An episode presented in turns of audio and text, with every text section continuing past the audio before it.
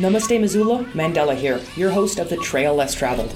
On behalf of the International Wildlife Film Festival, I'll be taking the Welcome stage at the the Roxy on Wednesday, April adventure 26th series for a multimedia adventure performance regarding my experiences working as an expedition guide in. Africa. I'll talk Missoula, about animal Montana is behavior and spotlight elephant and rhino conservation. and each week Tickets have always sold out for these events, so secure yours now by calling the well Roxy or visiting information and inspiration, wildlifefilms.org. and If you're a parent or a set the mood. grandparent, I encourage you to bring a young person and attend my second presentation on Thursday, April 26th And now here's at your 4:15. host, Grand I Canyon hope to see you at the Roxy on April 26th or instructor, 27th. and master of the Until then, keep it tuned to the Trail 1033. Today, the Trail Less Traveled is being recorded in the Valley. We are here in Missoula with Lara Tomov. She is a filmmaker who keeps her ear to the ground for messages that can improve the well being of human communities and the ecosystems they're a part of. Her work as a cinematographer has taken her around the world with productions for the Travel Channel, Discovery, and independent documentaries. After growing up in the Bitterroot Valley of Montana, then living out of state for a decade, she is happily based back home in Montana. She founded her media brand Stories for Action in 2020, which holds a mission to use the power of storytelling to create connections around a thriving planet for all. Stories for Action and other partners launched the Life in the Land project in 2022, which is a series of films and podcasts elevating the value of community guided and holistic approaches within Montana's landscapes. First and foremost, thank you so much for your time and energy joining me on the Trail Less Traveled. Thank you so much, Mandela. Thanks for having me. My first question for you is Where did you grow up? And how was adventure a part of your childhood? I grew up in the Bitterroot Valley. I'm in western Montana and had parents that made sure that we were constantly engulfed in the natural world. Um, It was never anything fancy, you know, not doing any official recreation or having fancy gear or anything. It was more just throw us outside until the sun goes down kind of thing. You know, playing in mountains and, and creeks and living in a tent for periods of time, you know, by choice. That was always instilled in us, my sister and I, is that respect and that connection to place and the respect for the land and the waters and the animals and and the communities that we were a part of and to always be engaged in your community and respect for native communities you know that called these lands home for thousands of years. And that was really a lot of my upbringing in the, the this beautiful place in Montana. That being said I did itch to leave. You know as a teenager I just wanted to go and maybe took for granted a lot of things of growing up in such a beautiful place but I just always had a curiosity to go and see the world. And my grandmother grew up in Argentina and immigrated to the States, and my grandfather spent his life working with indigenous communities, um, a lot around Montana, but around the world. They always instilled in us this need to immerse ourselves in different cultures and understandings of the world. And so I wanted to always use storytelling to do that, and really with a mission to uplift stories that helped the environments and the people around the world. So I left at you know age of 17, went to Boston to film school um, so I could learn how to do that. I fell into the world of camera.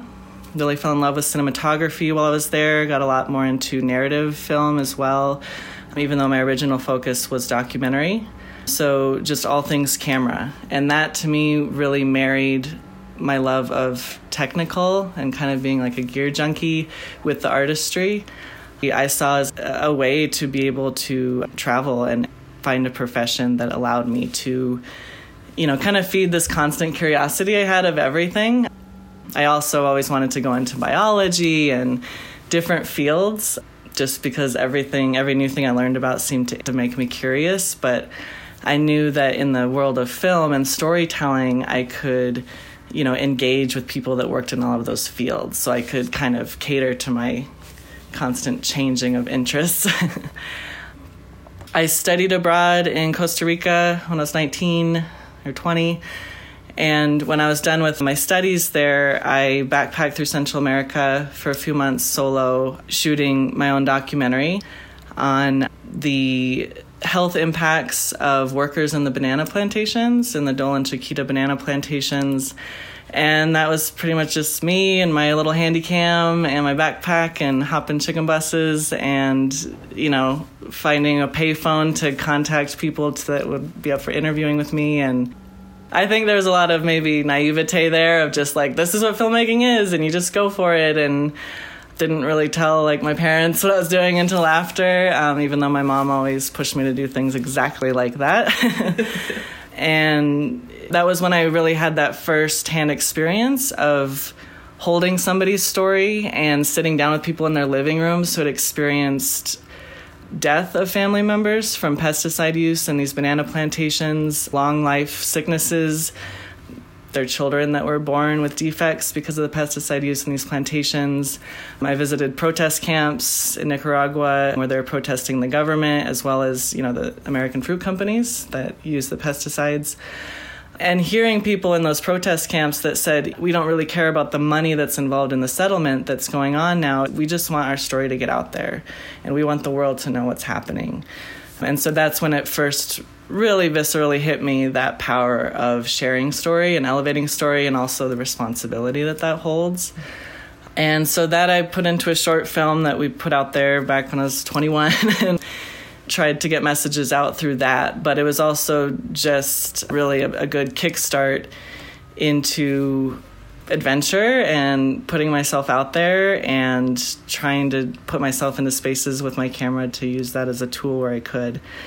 And there's lots of adventures within that experience that you know, to me thinking back, I was like, oh, I guess I was only like 20 when that happened. But now, you know, at the time you think that you can handle all that. And I also have always had a love and interest in Latin American culture. And like I said, my grandmother grew up in Argentina and and also just the politics of Central and South America have always intrigued me, and just the geographies there and the places. And I've always just tried to find any opportunity to get there and be engaged with people who live there and um, listen to their joys and challenges of life. And I went when I was 22 down to Peru again with just me and my camera, and my mom actually came along for that one to be my camera assistant. And we were covering a story of an organization down there called Camino Verde that's deep in the jungles of Peru, working with local folks to engage in agroforestry to kind of combat what was and is still happening, you know, a lot of the forests being um, slashed and burned for agricultural purposes of no fault of the people doing it, right? It was a lot of folks moving from the highlands down to the jungle lands, and that's what they knew was farming, right? And so I think that was a concept that wasn't really known publicly. It was just like, oh, the rainforests are being cleared because of timber industry or anything. But when you look deeper into it, it's like, no, it's all these other elements of agriculture and because of lack of opportunity for folks, right? They're just trying to feed their families and, you know, put food on their table and that was the economy that they knew. So this organization was finding ways to actually work with what grew in the forest naturally to create some types of employment for the people who lived there as well as learning about medicinal plants and um, you know working with different folks down there is what we captured on camera and that was a different short film that I put together. You know, to me, it was like three days on a boat and two days hiking into the jungle. That's the type of thing that I would seek out, right? Especially in my 20s. Like, that to me was the ideal. Being surrounded by venomous creatures in the jungle and life and languages that I didn't understand, a lot of indigenous languages in the in the forest there. That was the ideal of what I sought out, right? Lara, I love what you said about seeking out being uncomfortable. I just think it's important to be uncomfortable from time to time, and it makes me think that you and I should work together one day because you never know. Please. that's why I usually travel by myself because yeah. it's hard to find the people that are okay with uncomfortable, and that's most of my time. So yeah, yeah, for sure, hundred percent. The discomfort is, I guess, in a lot of ways, what I've always looked for, and so I moved from there into the film world, moving to LA, working in the camera department, um, working in both the feature film world as well as, you know, kind of adventure travel content behind the camera. And so that gave me a great opportunity to travel the world, which was great because I'm grateful I had that opportunity to go to so many different countries and geographies. And usually it was a lot of like the outdoor travel channel, Discovery Channel type of content, which in my 20s was a great way to travel on someone else's time but I also tried to make it something that also connected to my passion. And, you know, sometimes that was staying for my own personal time afterwards to really engage with the people who lived here, the geographies, but also in that work just to witness all the different ways that people live around the world, the ways they engage with their place. That was a hunger that I've always had. And that content to me wasn't feeding my soul. So I did try to find a different way to navigate my work to address more um, environmental and social issues that were growing. And I took a little step away from film. I'd kind of gotten jaded by the film industry. I'd seen amazing, you know, feature length documentaries coming out that I'm like, oh, this is going to change the world. And people might talk about it for a little bit, but then people would move on, right? Or a lot of times the people who would sit down for a two hour film are the people who might already be you know, of that side of belief. So, and sometimes it was a lot of preaching to the choir. And so I was just wondering, is there is there a different way that I can hit this work and address this work to have a greater impact and you know maybe that's going into policy or into biology like i always wanted to and so i took a step away from film went back to school at ucla and did the sustainability certificate there to just kind of get a round robin of learning about all these different things. You know, it touched on technology and renewables and the economics of it, but also uh, sustainable food systems. And, you know, we touched on policy and um, sciences as well. And so it helped me to see all of these possibilities for how our world can get to a more sustainable place. And I worked at the Nature Conservancy in Southern California in the space of policy and biology. So completely new to me, you know definitely out of my comfort zone but that's what i wanted right? I wanted to learn how to like hit the work from a different angle. And we were doing amazing things there in la you know working with the mayor's office transportation housing all these different entities public schools and then us representing the environmental part of that on how to rewild the LA River and have things that benefited all of those entities, you know, and that's to me where I really saw the magic happening of having all these different people come together and be like, oh wow, like this is where things actually get done if you like can bring different entities together and get some really amazing holistic work done. And so to me that really sparked something that I'm like, this is where it's at. Like this is we need to be addressing all of our social and environmental pressures with this holistic approach. And the more and more I'd ask the folks I worked with, you know, who worked in the policy and biology spaces, I said, you know, where are the gaps in this work to help move it forward so that I can try to find a way to fill that gap? And they were like, you know, we need more storytellers. We have scientists and policymakers. We need to have the people that help to share these stories and for them to recognize that that's where it's at and that you can have the most important scientific information but in a lot of ways it doesn't mean anything if you can't engage with the public that's actually going to create the change to make that sustainable system move forward. And so i leaned back into the storytelling space right around when i moved back home to montana and started stories for action that's the voice of Lara Tomov. She is a filmmaker and communications consultant.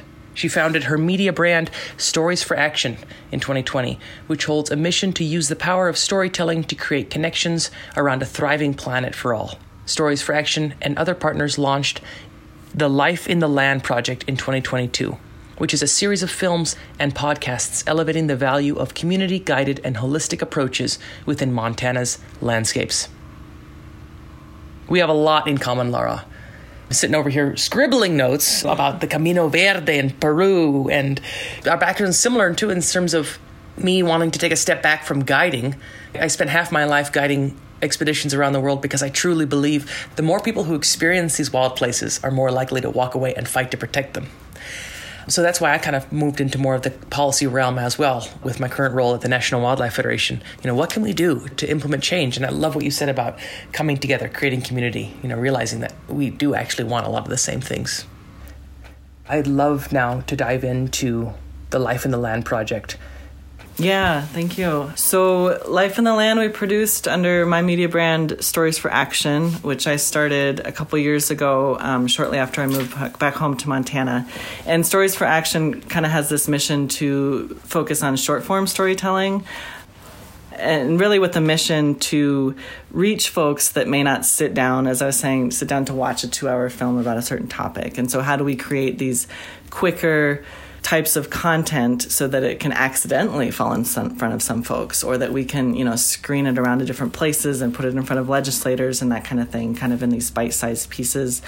As well as just the content itself being focused on bridging divides bringing people together sparking people's realization of their commonalities. You know so just all things that kind of have that common theme is the, the content that we wanted to touch on. Um, about two years ago a group had contacted me. They were a working group of folks from around the state, you know, ranchers, people in watershed groups, conservation, who were all involved in collaborative conservation in Montana. And they just wanted to further this story of, you know, what they were involved in and what they were seeing because they knew that it was happening, but when they looked around at, you know, headlines and public narratives, there was just a lot of divisiveness and seeming that you know, in Montana, everybody is divided around these issues, but they knew better, right? And so they wanted to help that narrative to rise above. And so myself and that working group, we developed what became the Life in the Land project. And you know, it's all pretty low budget and quick timeline. And so we, we produced what we could. I hit the ground running right after we kind of greenlit the project, filming four films and then I also put together 25 podcast episodes. And each of those films focuses on a different region in Montana and hears from about four or five voices from that region who are all closely connected to the landscape there and speaking to these messages of locally guided and holistic work on the landscape. So it, it, kind of went from being, quote, collaborative conservation on its face, but really we immediately had it move more into these themes of relationships and messages that help to foster healthy relationships not only between one another and folks that might have different values, but also relationships between ourselves and the landscape. And so that's kind of the overarching theme between the four films. The film that you had mentioned that will be at the Wildlife Film Fest on April 26th, here's some voices from Blackfeet Nation. That film was co produced by Lailani Upham, who's a Blackfeet tribal member and storyteller and film producer as well. We hear from the Seeley Swan region, some work around locally guided conservation, youth outreach. We hear from lumber company up there to kind of hear what it can be for a natural resource company when they are locally owned and they do have a stewardship lens in their work, what that can look like, you know. And then also we hear from voices from the Confederated Salish and Kootenai tribes in that episode, knowing that culturally they have those connections thousands of years long to what's now the Seeley Swan region, but then also current jurisdictional boundaries are shared with those two regions. And so stories of, of past and present cultural and conservation work. We hear from Central Montana Plains. That's a lot around voices from ranchers that are partnering with, quote, environmental conservation organizations and what that can look like when the work is truly guided by the local communities, which in that case are the ranching community, and what it can look like when the ranchers are leading the conservation efforts. And then also how it really ties into the health of those rural communities because what they realized their work very quickly went from conservation work and helping ranchers to be profitable so that they could take risks those practices that ranchers take to be more sustainable on the landscape can be risky financially, right? So if those ranchers can be more profitable and have that wiggle room to be able to take those risks to be able to better steward the land. But they quickly realized that it's very community centric. And so it's looking at these different community groups there in central Montana that are not only working for rancher profitability, but also turning vacated buildings in their small town into community gathering spaces or housing or coffee shops, you know, for people to come and gather and create community. They recognize that the health of their community is directly related to their ability to steward the landscape that they're a part of. And so that film really looks at those connections. And then the fourth one here is from the Big Hole Valley, kind of around the work of the Big Hole Watershed Committee, which is an entity that brings together the ranchers, the anglers, conservation to do some really neat voluntary conservation around drought management and endangered species and I think those who may know of the Big Hole Valley social dynamics before the 90s could be very divided in that valley between anglers and ranchers. And so to see those folks gather in a meeting place once a month and talk about how they're going to, you know, better steward the health of that river is really monumental and they've become a great model for the world really on, on what it can be to come together and put our differences aside for the greater good.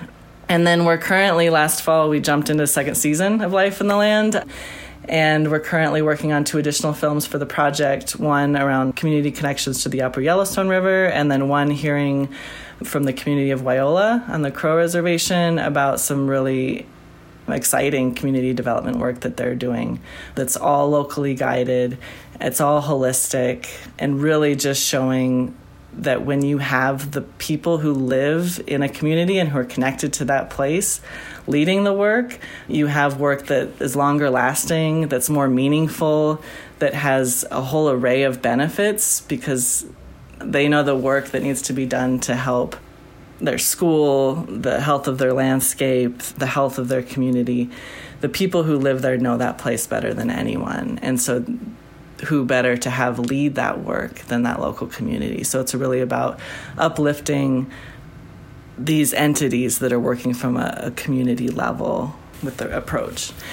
And then the Blackfeet Nation film, you know, when you talk about relationships with the landscape, that obviously is going to be very unique, right? And so the folks that we spoke with in that community of, you know, how would this film best serve your community?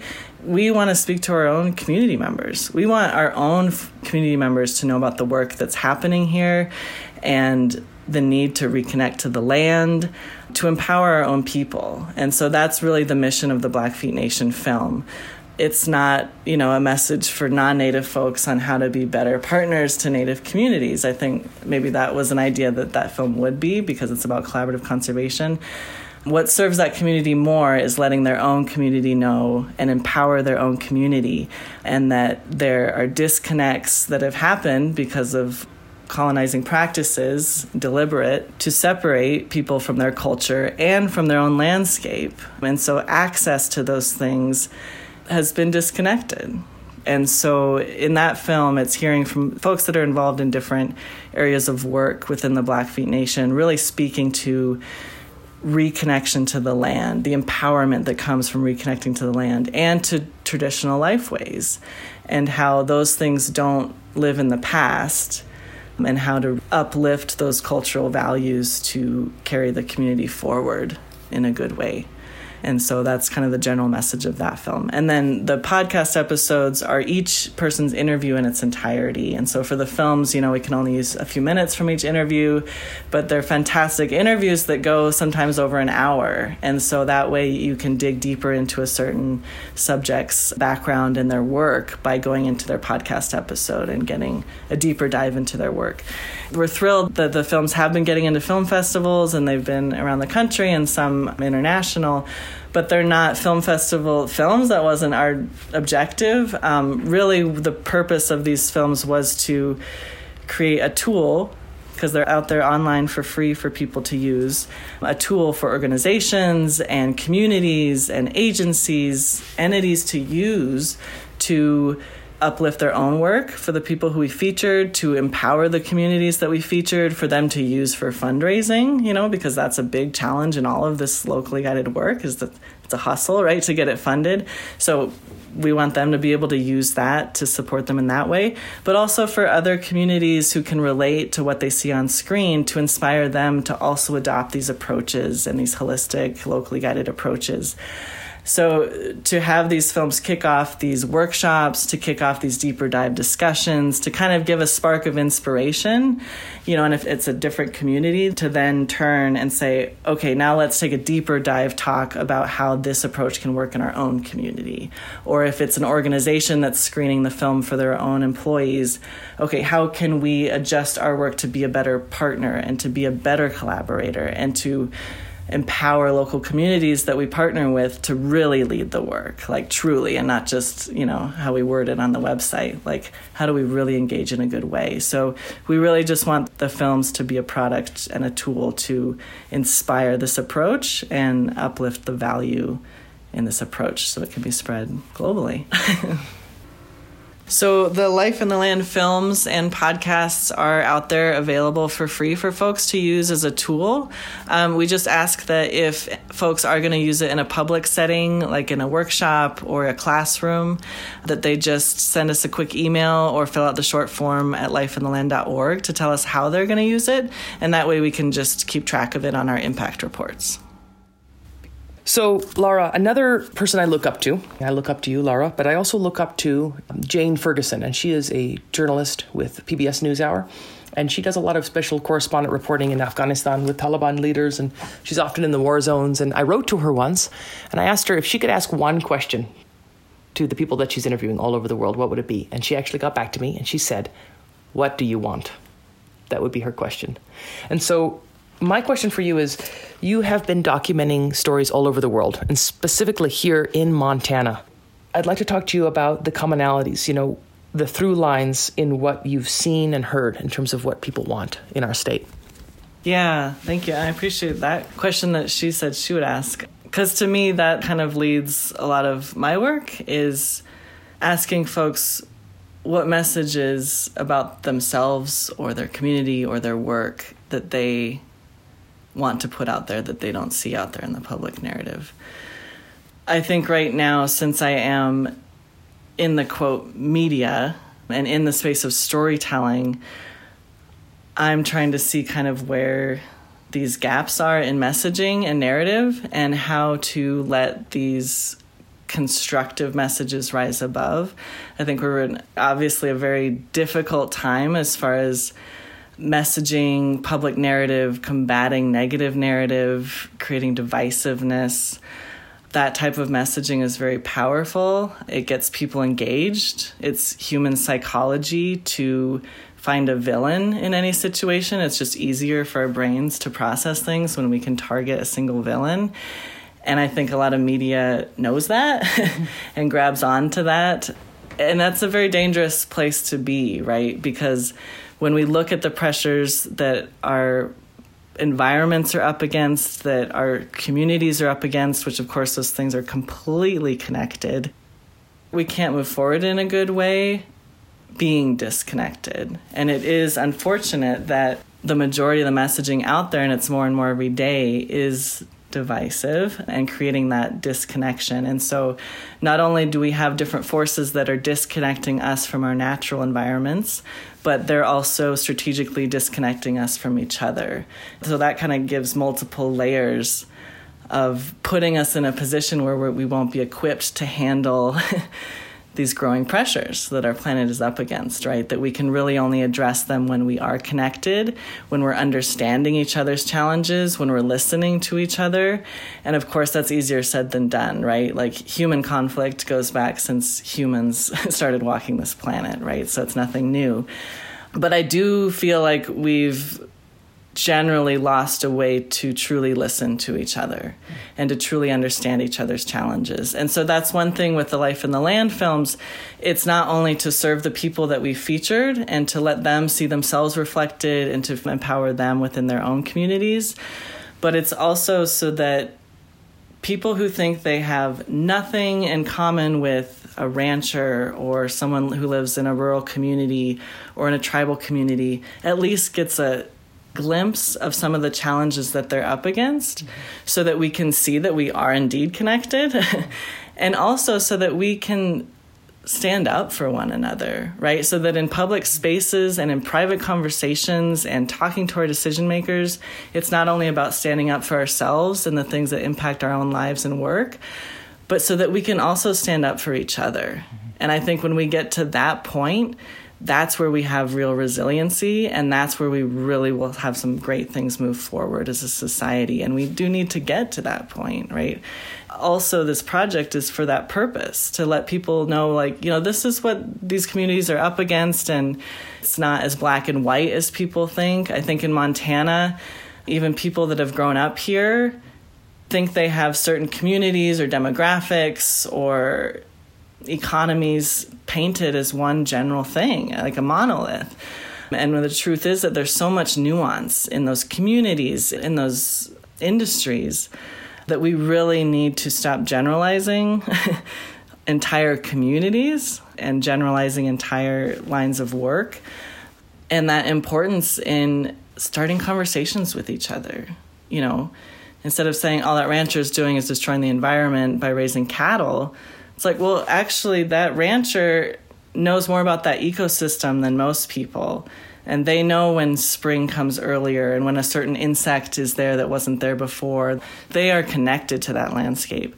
And also, if that rancher isn't able to stay in business, the first thing that that open space is going to be is a subdivision, mm-hmm. right? And that's putting unsustainable pressures on our land, our water, fragmenting our wildlife habitat. So, really, it's in everyone's interest to make sure that that person raising our food is able to do it in a way that stewards the land and that is in a place where they're supported, as well as in tribal communities. There is no single tribal community that is a monolith by any means. And there are very nuanced challenges and needs and strengths. And I think what can happen sometimes is that you know, folks from either tribal communities or any community for that matter, or, um, you know, a certain industry might be brought to the decision making table because it is thought that they will bring a certain opinion that's based on a stereotype, right? And so then when that person actually starts to speak the needs of their community or their own personal opinions, they can be silenced if it doesn't fit that stereotype that they were initially brought to the table in the first place to fill. Mm-hmm.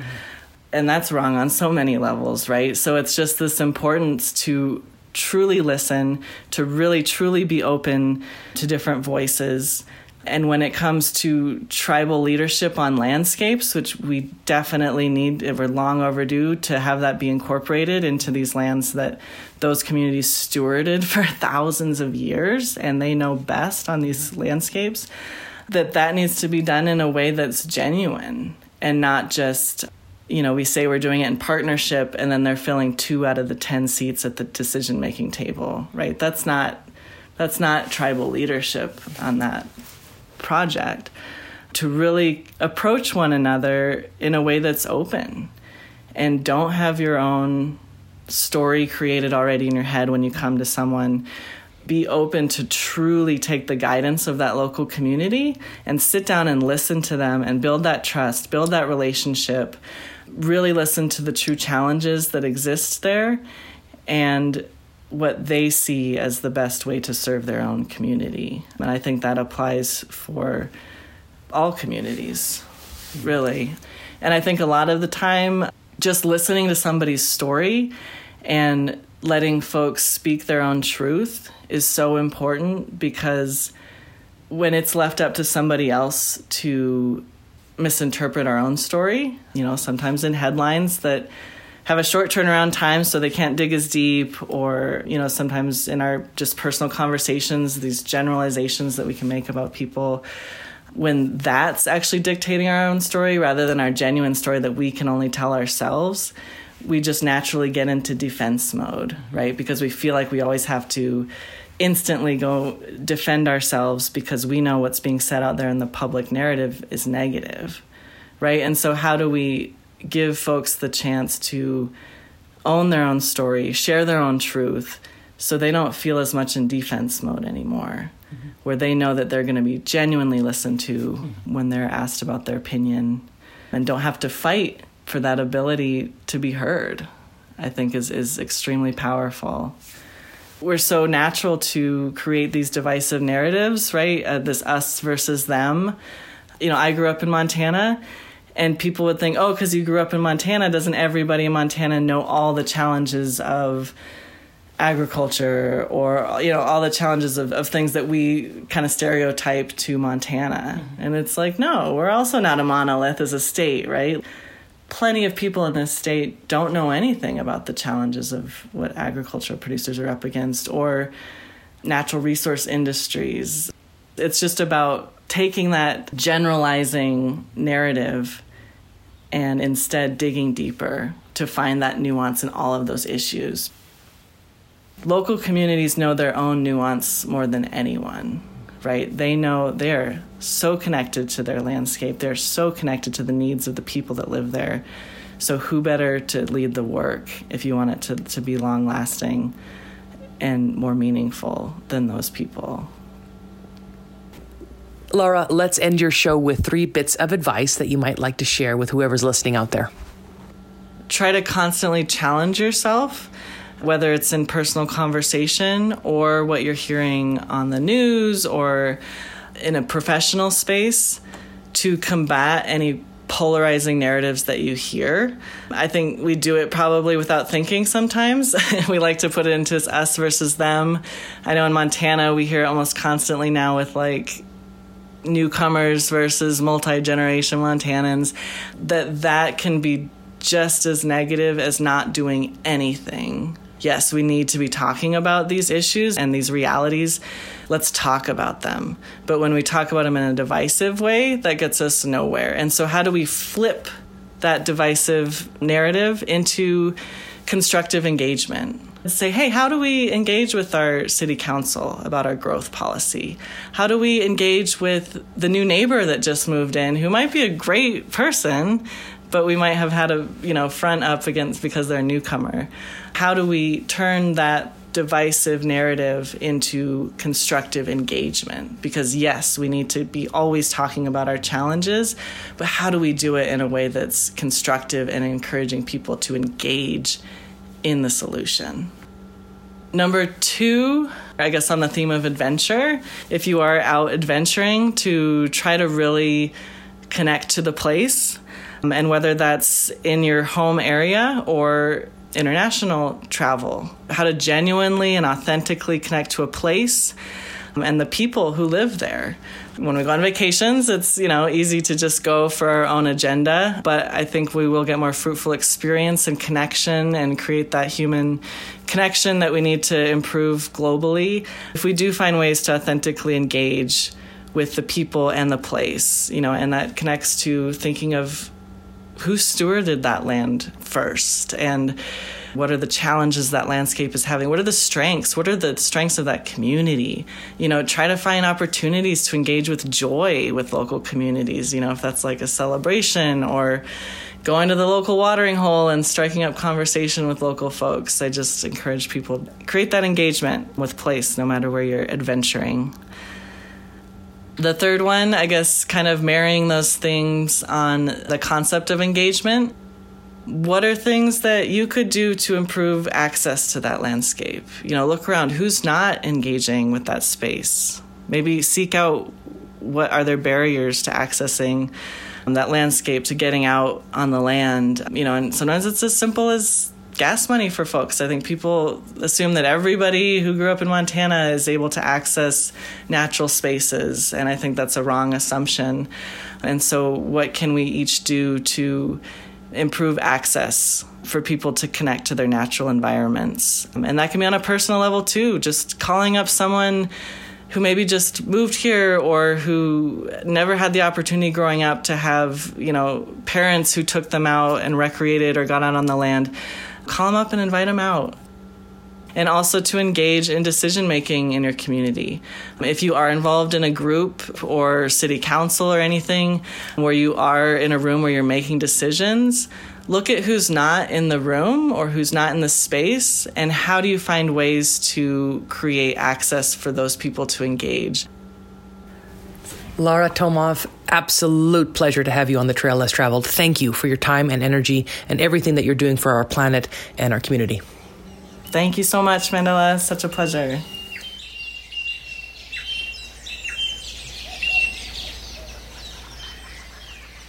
Namaste, Missoula. Mandela here, your host of The Trail Less Traveled, the community source for adventure information and inspiration.